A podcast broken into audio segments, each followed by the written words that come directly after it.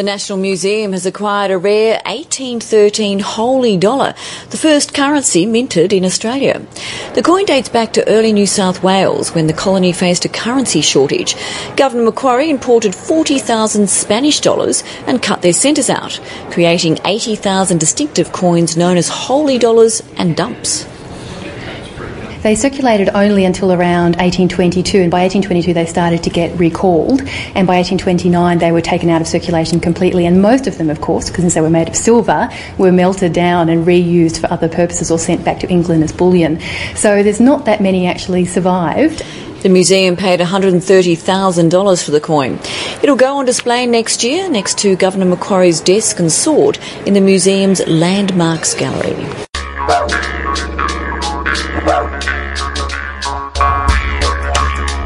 G'day, guys, and welcome to Aussie English. My objective here is to teach you guys the English spoken down under.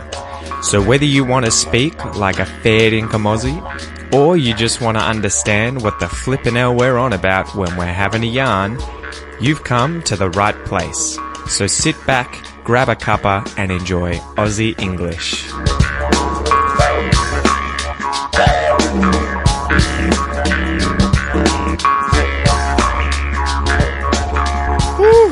G'day guys, what is going on? I have just popped back from the gym and I'm wrecked. I am stuffed. I am buggered.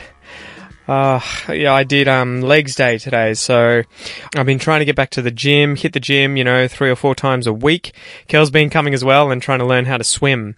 So there's a gym up the road, uh, that has like basketball courts, a swimming pool, and a weights area to do workouts. And so I usually go to the weights area and, and try and, you know, run for a little bit, do some free weights, do some weights on the machines, work out. And Kel tries to come up a few times a week and learn to swim because she can't swim.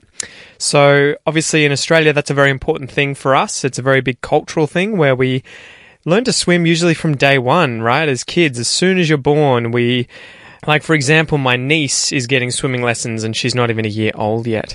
So yeah, that's been really fun, but I am buggered. I'm wrecked. I got back, did legs. It was legs day, and I'm very tired after doing some squats, deadlifts, and a bunch of other exercises on the machines. Anyway, that was a bit of an intro, you mob.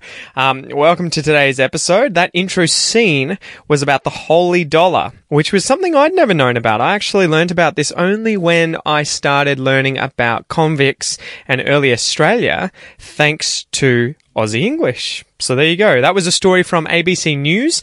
Their YouTube channel is ABC News on YouTube. Obviously, check it out. It is a great resource if you want to practice the Australian accent. Guys, remember that if you would like access to all the transcripts and MP3s for the podcast episodes, go to the Aussie English podcast.com. Go to sign up in the menu there at the top left hand corner. Sign up, and for the price of one coffee per month, you will get all the downloads that come with the podcast. And also, the podcast is brought to you by the Aussie English Classroom. So this is where I have all of my courses full of lessons with video lessons, with quizzes, exercises, and it's designed to get you from intermediate to advanced and beyond in your English. So make sure that you go to the Aussie English Classroom, sign up, give it a go. It is a dollar for your first month, guys. You've got nothing to lose and you can cancel at any time. Anyway, all of that blah, blah, blah aside, welcome to today's episode. The expression is put your money where your mouth is. But before we get into that, let's do the Aussie joke. So the Aussie joke is, why didn't the 50 cent piece roll down the hill with the 20 cent piece? Okay, so why didn't the 50 cent piece, that, that coin that is octagonal, I think, it's got eight different edges on it, octagonal, um, why didn't the 50 cent piece roll down the hill with the 20 cent piece? Here's the answer. Here's the answer. Because it had more sense. it had more sense. Get it? So we can use sense two ways there. A cent is one hundredth of a dollar, right? So 50 cents. Or 20 cents, right? That is half a dollar, 50 cents, or 20 cents, a fifth of a dollar.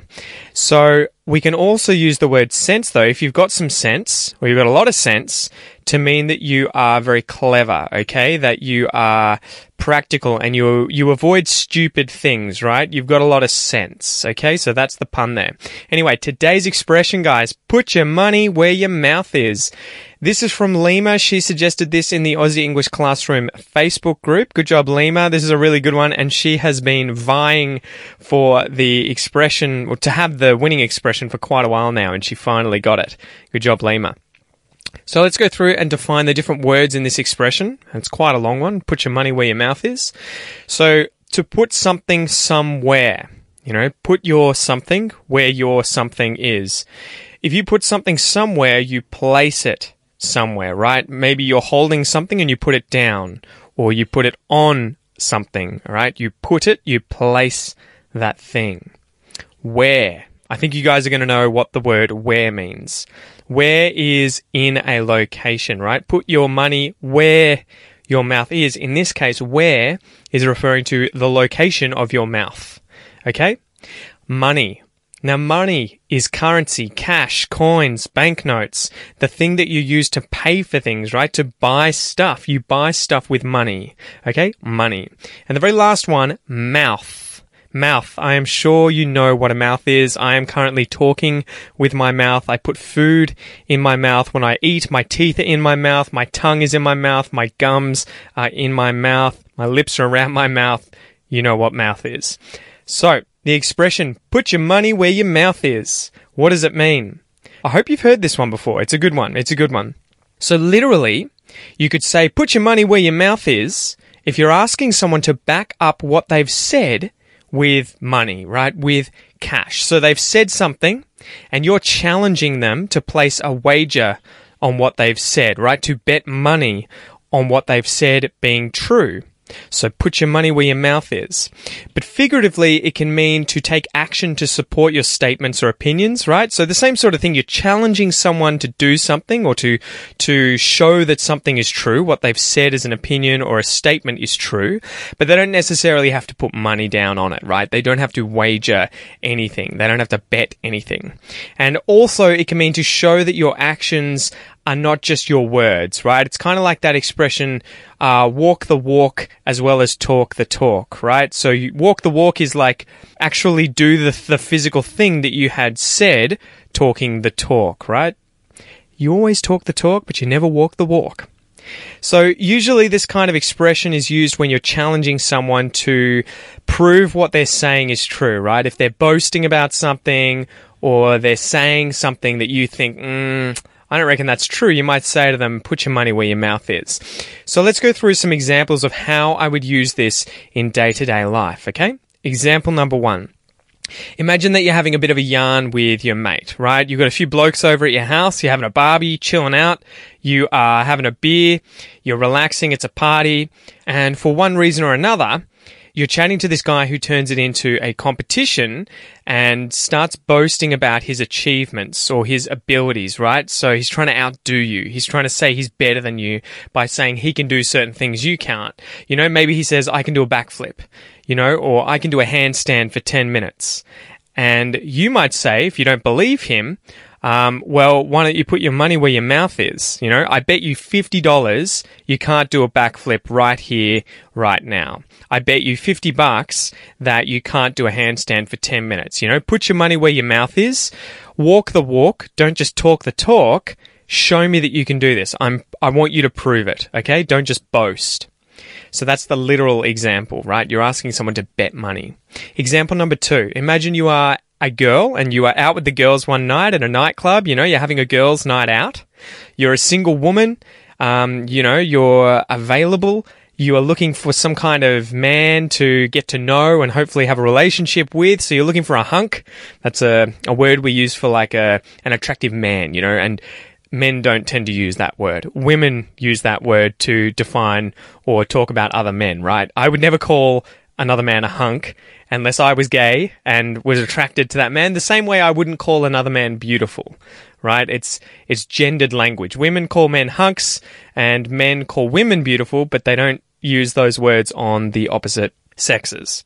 So you're chilling out with your girls, your your mates, your girlfriends in a booth in a nightclub, and you're having a few drinks, and this drop dead gorgeous man walks in. You know, this hunk of a man walks into the club, up to the bar, and he orders a drink. One of the girls might say to you, "If I wanted, I bet I could get him to buy me a drink." To which you might reply, "Well, why don't you put your money where your mouth is?" go and do it. You know, prove it. Take some action to support your statement or your opinion that you could get this guy to buy you a drink. Go and actually do that right now. Put your money where your mouth is, you know. Show us all that you're right. You're talking the talk, but we want you to walk the walk. Example number three. Imagine you've got a company that's always talking about how it puts the environment first and cares about being green and fighting climate change. You know, it's trying to reduce emissions or it's donating money to reforest land. However, you find out it's actually polluting the land a whole lot. It's not donating anything to fight climate change and thus, by its actions, doesn't seem to care about what it says it does. So you could say this company never puts its money where its mouth is. The company talks the talk but never walks the walk. It never puts its money where its mouth is, right? It doesn't donate this money. It doesn't do what it says it does. So hopefully now, guys, you understand the expression to put your money where your mouth is. You know, it could be used literally to say back up your words with money. You know, place a wager on what you've said as true. But it could mean figuratively take some sort of action to support what you've said is true, right? To support your opinion, to, uh, to support your statement that you've just made. So as usual, let's go through a little listen and repeat exercise, guys, where you can practice your pronunciation. I'm going to say a few phrases and I want you to listen and then repeat these after me, okay? Let's go. Two to put, to put your, to put your money, to put your money where, to put your money where you're, to put your money where your mouth. To put your money where your mouth is.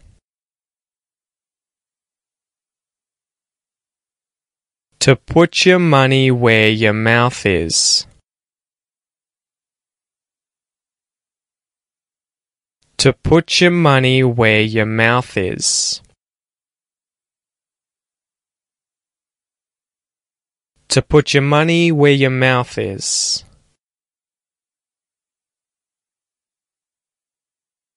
To put your money where your mouth is.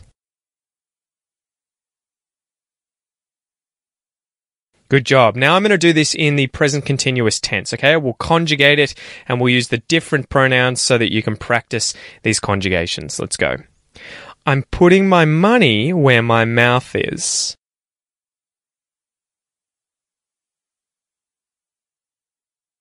You're putting your money where your mouth is.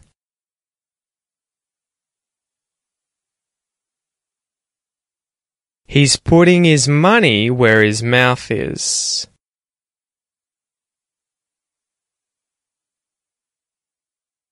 She's putting her money where her mouth is.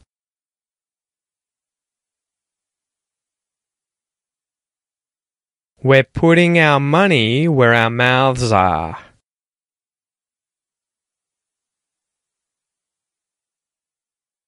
They're putting their money where their mouths are.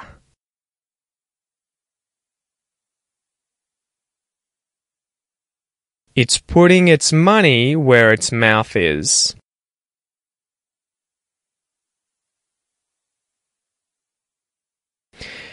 Good job, guys. Don't forget if you would like to go through these different pronunciation exercises with a fine tooth comb and learn a lot more about English pronunciation, connected speech, intonation, all that good stuff. Make sure that you sign up at the AussieEnglishClassroom.com as today I will have a long video explaining all the different little bits and pieces that are going on here um, when I speak quickly and fluidly that make me sound a lot more natural. Okay, so you can sign up and you'll get access to the video for this episode, the other videos for this this course as well for this episode, and all the other content, all the other past courses as well.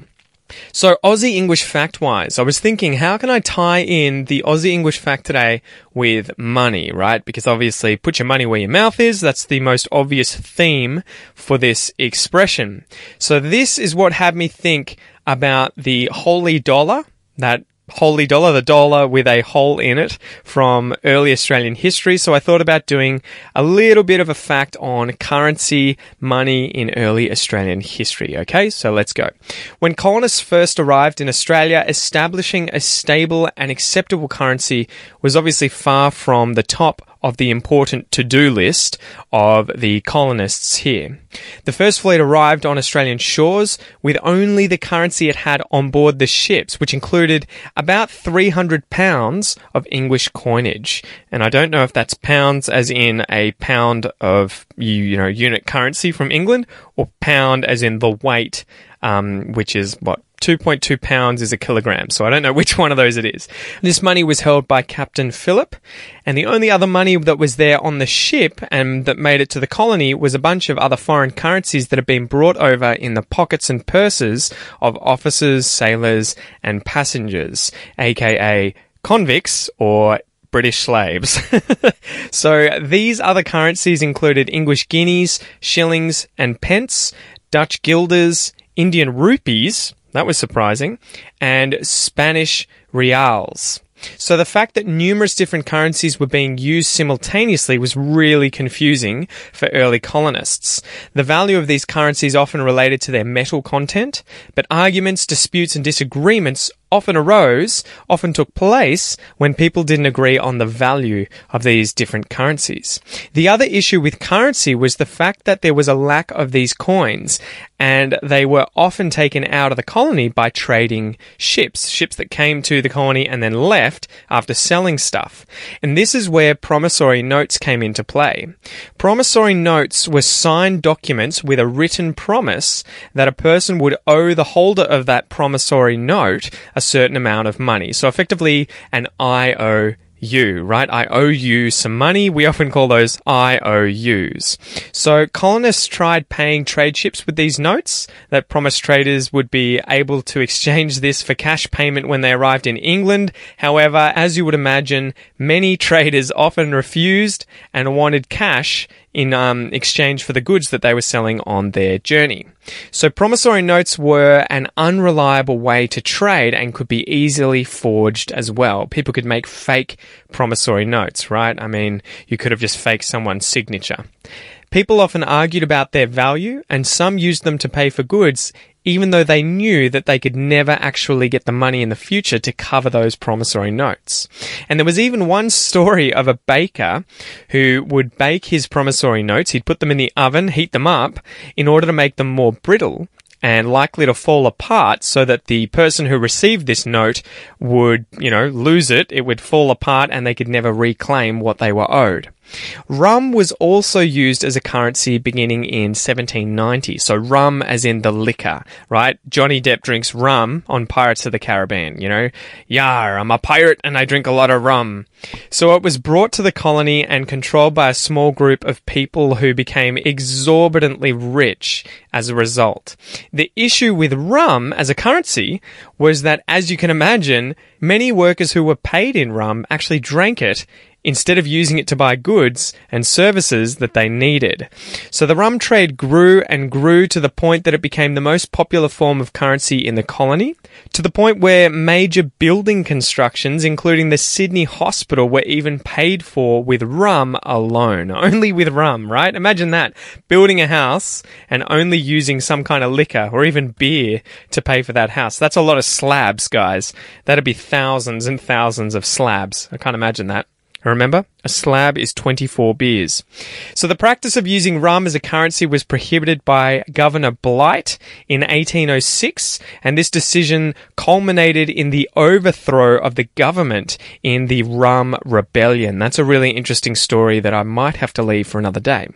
To overcome the shortage of coins, Governor Macquarie obviously the next governor, came up with an ingenious idea to use 10,000 pounds of Spanish dollars sent by the British government to produce a more stable currency.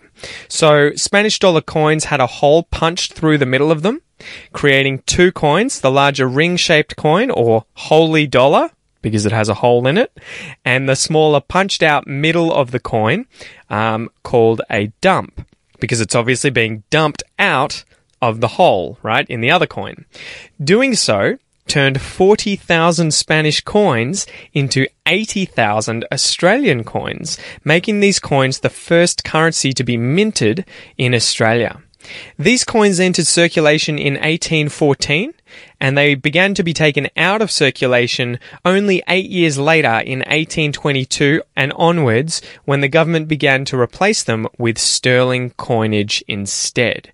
By the year 1829, these coins were completely gone from circulation and because they contained a large amount of silver, quite often they were melted down and used for other purposes or sent back to Britain as silver bullion. And this makes them incredibly hard to find today and also incredibly valuable. And I actually looked to see if I could buy one of these online and I found one for auction that was $459,000. That is the price of a small house mind blowing. Anyway, guys, it's been a long episode. I hope you found that interesting. I definitely did when I was researching this episode. I won't keep you any longer. I hope to chat to you soon, and I hope that you have an amazing weekend. See you guys. G'day, mate. Thanks for listening to this episode of the Aussie English podcast. If you wish to support the podcast and help me keep bringing you content, you can do so via my Patreon page. Remember, it's my mission here at Aussie English not only to help you understand Australian English, but to speak it like a native. If that's your goal, make sure you enroll in the Aussie English Classroom, guys, where you'll get all the bonus content for today's episode designed to improve your English even faster. Have a ripper of a day, and I'll see you in class.